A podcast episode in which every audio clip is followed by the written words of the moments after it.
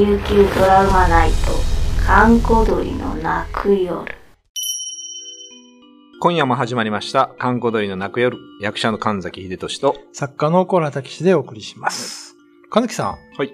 あのー今日ちょっとね、緊張の変な話を紹介したいんですけどあ、えー、緊張というかね、まあ沖縄中にこの話はあるんですけどもし、かして、キベ鉄人。そうです。よくご存知で。僕はあれ、あの、コアラさんのあの、琉球妖怪大図鑑読んだ時あこれが一番好きなあり話がとうございます。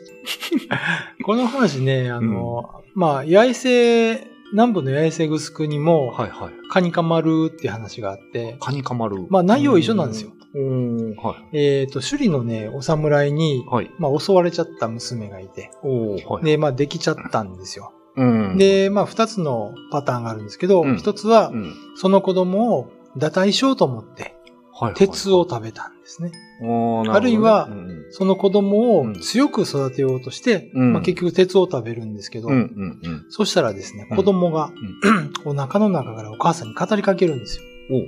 おお母さん、私は、これから生まれますけど、生まれたらあなたのお腹を破って出ていかないといけませんと。で、なので私は生まれないことにします。そこの言ったら聞いたことないですね。そうん子供がはい。言うから、お母さんは、うんいや、そんなことない。あなたは沖縄の宝です。うん生まれてきなさいって言ったら、はお腹を破って出てくるんですよね。い。でそしたらその子供が、は体の半分以上が鉄なんですよ。ね目と喉と関節、口。以外は鉄でできてたので、うん。まあ、あのこれはギブ、ギブ家、うん。ギブさんの家に生まれたから、ギブ鉄人と。あ、ギベ鉄人です。ベですね。と呼ばれるようになったと。で、まあ、当然、力持ちで強いから、うん。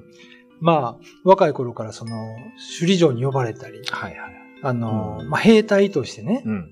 戦うわけですよ。うん。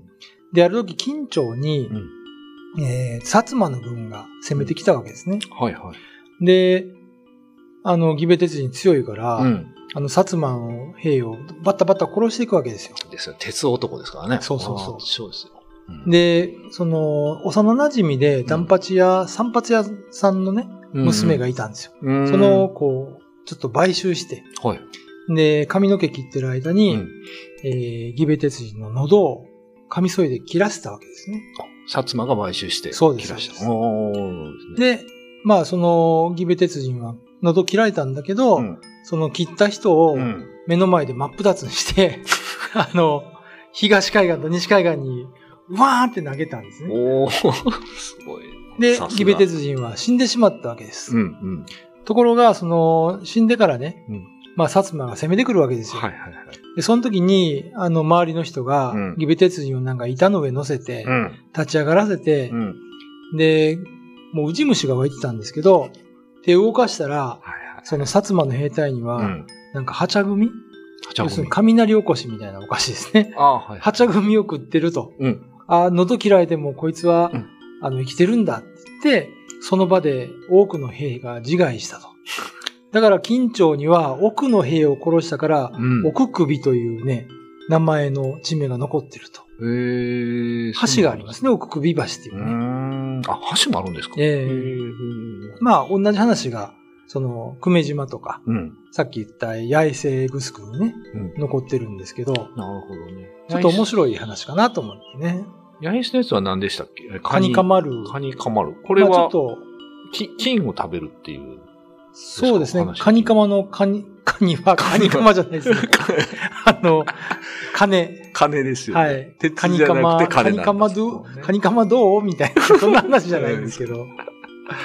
ええまあ、地域に語り継がれている、とても面白い話ですね。なるほどね。僕ね、この話ちょっといろいろ突っ込みどころが多いんですが、これはちょっとウェブの方で、はいということで、えー今夜のお相手は神崎秀俊と、小原武史でお送りしました。このなんか鉄を食べて鉄人間っていうのはすごいちょっとまあ、古いですけど、サイバーパンクっぽいっていうか、飛躍したこ設定ですよねの。機械人間的なところでね、ええここら辺結構かっこいいとか面白いなと思うんですけど、ちょっとね、間違うと、あの、ロボコップとか、X メンになっちゃうんですね。でもなんか話的には斬新やなと思って、この鉄を食べたら鉄の子供ができたっていうのは、そうですね。なかなかあんまりないなと思ってたんですよ、こういう話。えー内地にはないですよね、こういうのってあるんかないや、あ実はあるんですよ。鉄人間？うん。あそうなんですかくず鉄食ってね。えへえ。まあまあ大体一緒なんですよ。へー細部は。あ、そうなんですで、中国にも話ありますし、か。あ、そうなんですねまあどっかでこのひな形になるような話があったんだとは思うんですけどね。と、この最後のギャップですよ。ええ。口からウジ虫が出てて、そうそれをご飯と間違えて敵が逃げるっていう、結構むちゃくちゃな。あの、はちゃ組ってね、うんあの、雷おこしとか、昔ポン菓子ってやったじゃないですか。はいはい。あんなあの米のお感じですねですね。はいはいはい。あれがウジ虫だったっていうね。ちょっとえらいすごいオチがついてますけど。このね、鉄から始まって最後ウジ虫で終わるってすごいえ展開やなと思う。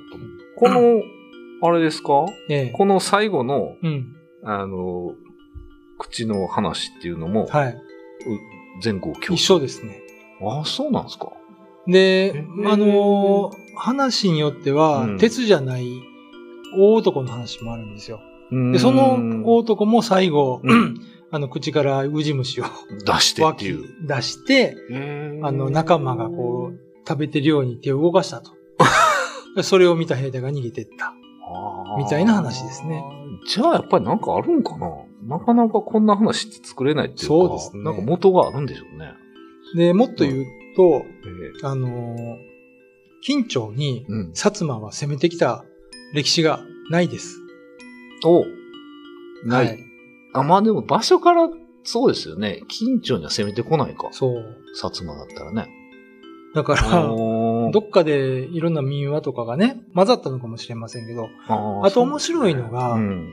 えー近町には義部鉄人だけではなくて、うん。調布軍親方とか、義、じえっ、とね、ジーブーの武士とか。あの、義民の陛下っていう、同じような話があって、で、面い。白いのが、うん文中のお墓がそれぞれにあるんですよ。あ、そうなんですか。だからう、ん鉄の男は義部鉄人だけじゃなくて、4、5人いたってことになりますよね。すごいね。鉄人の街ですか？そうなんですよ。鉄人量産のね、鉄人量産のあ街。デトロイトみたいな イメージはイ。メージすごいなと思って。5人いたら絶対薩摩に勝ちますよね。勝つでしょうね。アメリカにも勝つと思うんですけどね。勝つね。なんかあったのかな？この妊婦さんは鉄を食べるっていうのがちょっと流行ってたのかな？うんいや、本当に食べたらダメだと思い ますけどね。まあ、なんか、その妊婦さんは鉄分不足とかね、ああ、そうだ鉄タブとかいう商品食べたりするじゃないですか。ああ、はいはいはい。だからそれはありますね。なんか、そこら辺はあるのかなと思いますけど、確かに言われると、その八重瀬にしても、その、ええ攻めて来られるような場所ではないですよね。そうなんですよ。その、内地の話もどっかが攻めてきてみたいな話そうですね。うまあ、戦いに行くって話は、まあ、同じなんですけどね。なるほどね。これ面白いのが、うんあの、金町市とか読んでるとう、ん金の市町村日ですけど、あのーまあ、義部鉄人最後火葬にされるわけですよ。死んだからですねええで、火葬にされても、うん。結局鉄の甲羅持ってるから、鉄は残る？そう、体の半分以上は残るわけですよね。そうですよね。はいはい。甲冑みたいな状態だと思うんですけど。で、それが文中のどっかのお墓にあって、はい。戦後アメリカ軍がうん。接収して持って行ってしまったと。出ました。だから今頃、そのレイダースの最後みたいにうん、どっかのね、スミソニアン博物館とかの倉庫に、ああ。木箱に入れられてで、な どっかに積まれてるかもしれない。キベ鉄人か。そう。4体ぐらいあるんですか？じゃあ、全部持って4体ぐらいあるかもしれないですけど、ああ。そう考えるとなんか面白いですよね。そうですねう。んちょっと一気にロマンが広がるというか。まあ実際その戦後、米軍はいろんなものを摂取して持って帰ってしまったのは、これは事実ですから、じゃあ他にもちょっといろいろあるんですか？そうそう、ありますあります。この謎のものというか。あ、そういえばね、あの、茶炭の沖で、はいはい。えー発見された、うん。えー琉球の、うん。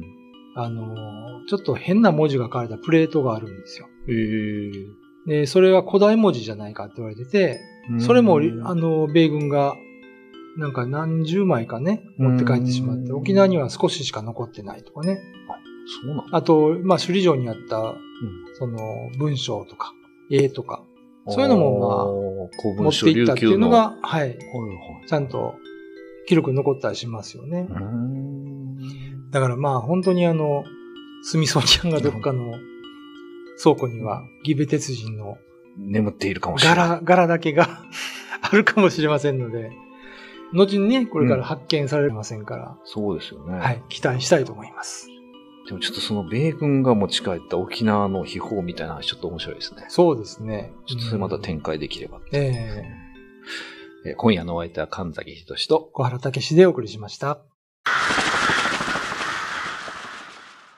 YouTube のチャンネル登録、高評価、Twitter のフォロー、よろしくお願いします。ポッドキャストも配信中。詳しくは概要欄まで。